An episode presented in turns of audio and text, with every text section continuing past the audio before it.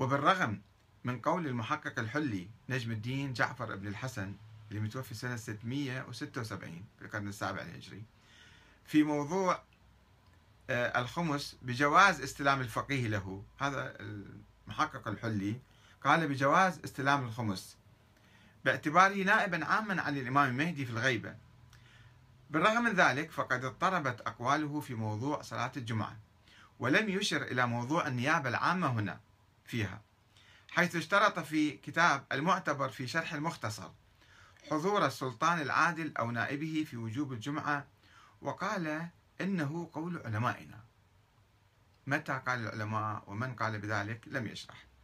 وقال في شرائع الإسلام كتاب شرائع الإسلام معروف الذي يدرس أو كان يدرس في الحوزة إنها لا تجب إلا بشروط. الأول السلطان العادل أو من نصبه. ولكنه استظهر في المسألة التاسعة يعني قال الأظهر استظهر في المسألة التاسعة استحباب إقامة صلاة الجمعة.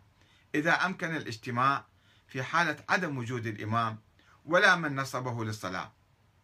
قال يعني الأظهر أنها مستحبة يعني ما لم يقل بحرمتها. مع أنه عبر عن هذا الرأي بقيلة قال قيل أنها مستحبة. وذكر إلى جنبه القول بعدم الجواز. وكذلك فعل في كتاب المختصر النافع في فقه الإمامية حيث اشترط حضور السلطان العادل كواحد من الشروط الخمسة. ولكنه عاد وهذا المحقق الحلي من أكبر علمائنا بالتاريخ يعني بدليل أن كتبه لا تزال تدرس حتى الآن. ولكنه عاد فذكر الاستحباب في حالة إمكان الاجتماع والخطبتين في عصر الغيبة وأشار إلى منع قوم قوم منها أيضا لكن قوم من الفقهاء يعني منعوا من هذه الصلاة. واعترف يحيى بن سعيد الحلي توفى سنة 690 في كتاب الجامع للشرائع بوجوب صلاة الجمعة ولكنه اشترط حضور إمام الأصل أو من يأمره ولم يتحدث عن الاستحباب في حالة إمكان الاجتماع والخطبتين. آه، عفوا. واشترط العلام الحلي الذي جاء في القرن الثامن وهو توفي سنة 762 في منتهى المطلب كتاب اسمه منتهى المطلب في وجوب صلاة الجمعة. اشترط في وجوب صلاة الجمعة حضور الإمام العادل وفسره بالمعصوم. وإذنه وقال إن اشتراط اشتراط الإمام وإذنه هو مذهب علمائنا أجمع. يعني ادعى, ادعى الإجماع على شيء لم يثبت أيضا. وتساءل عن جواز فعل الجمعة إذا لم يكن الإمام ظاهرا. ونقل كلام الشيخ الطوسي في النهاية بجواز ذلك إذا أمن المصلون من الضرر وتمكنوا من الخطبة. كما نقل قوله في الخلاف في كتاب الخلاف بعدم الجواز. وقال الحلي إنه اختيار المرتضى وابن إدريس وسلار وهو أقوى عندي يعني قوى هذا الرأي بالتحريم. لما تقدم من اشتراط الإمام أو نائبه فمع الغيبة يجب الظهر لفوات الشرط.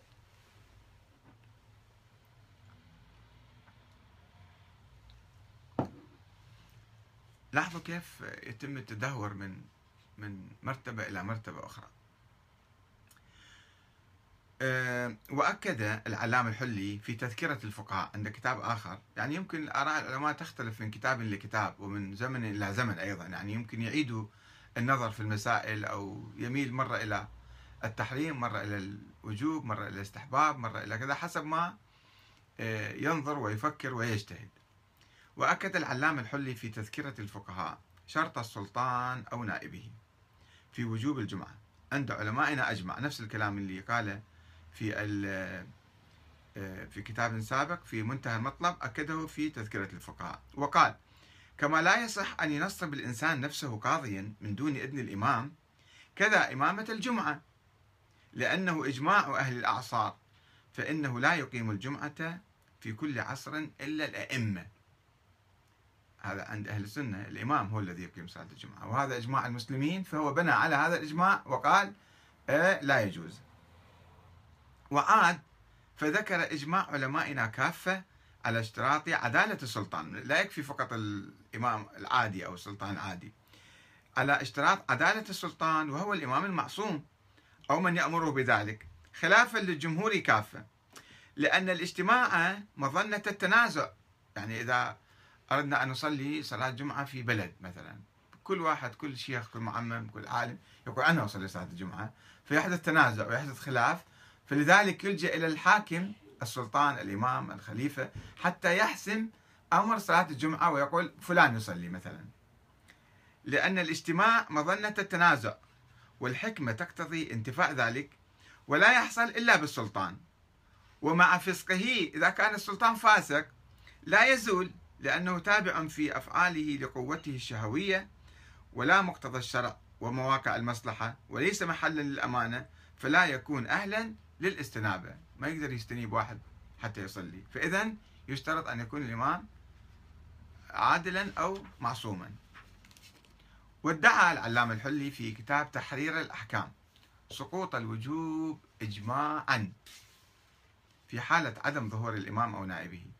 وذلك لفقد شرط الإمام العادل أو من نصبه. وتساءل أيضا عن الجواز حينئذ.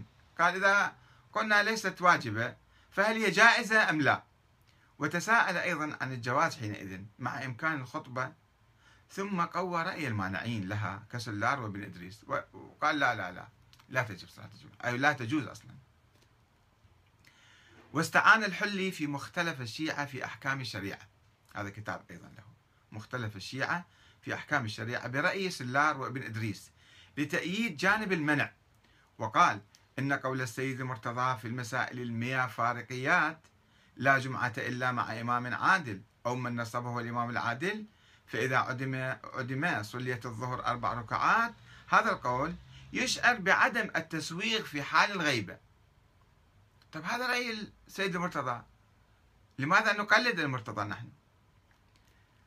وقد اكتفى تقي الدين إبراهيم بن علي العاملي الكفعمي في كتابه المصباح. بذكر السلطان العادل أو من أو من يأمره في وجوب صلاة الجمعة دون أن يشير إلى جوازها أو حرمتها في حالة الاجتماع وإمكان الخطبة في ظل الغيبة. يعني تقريبا أباحها أو أوجبها.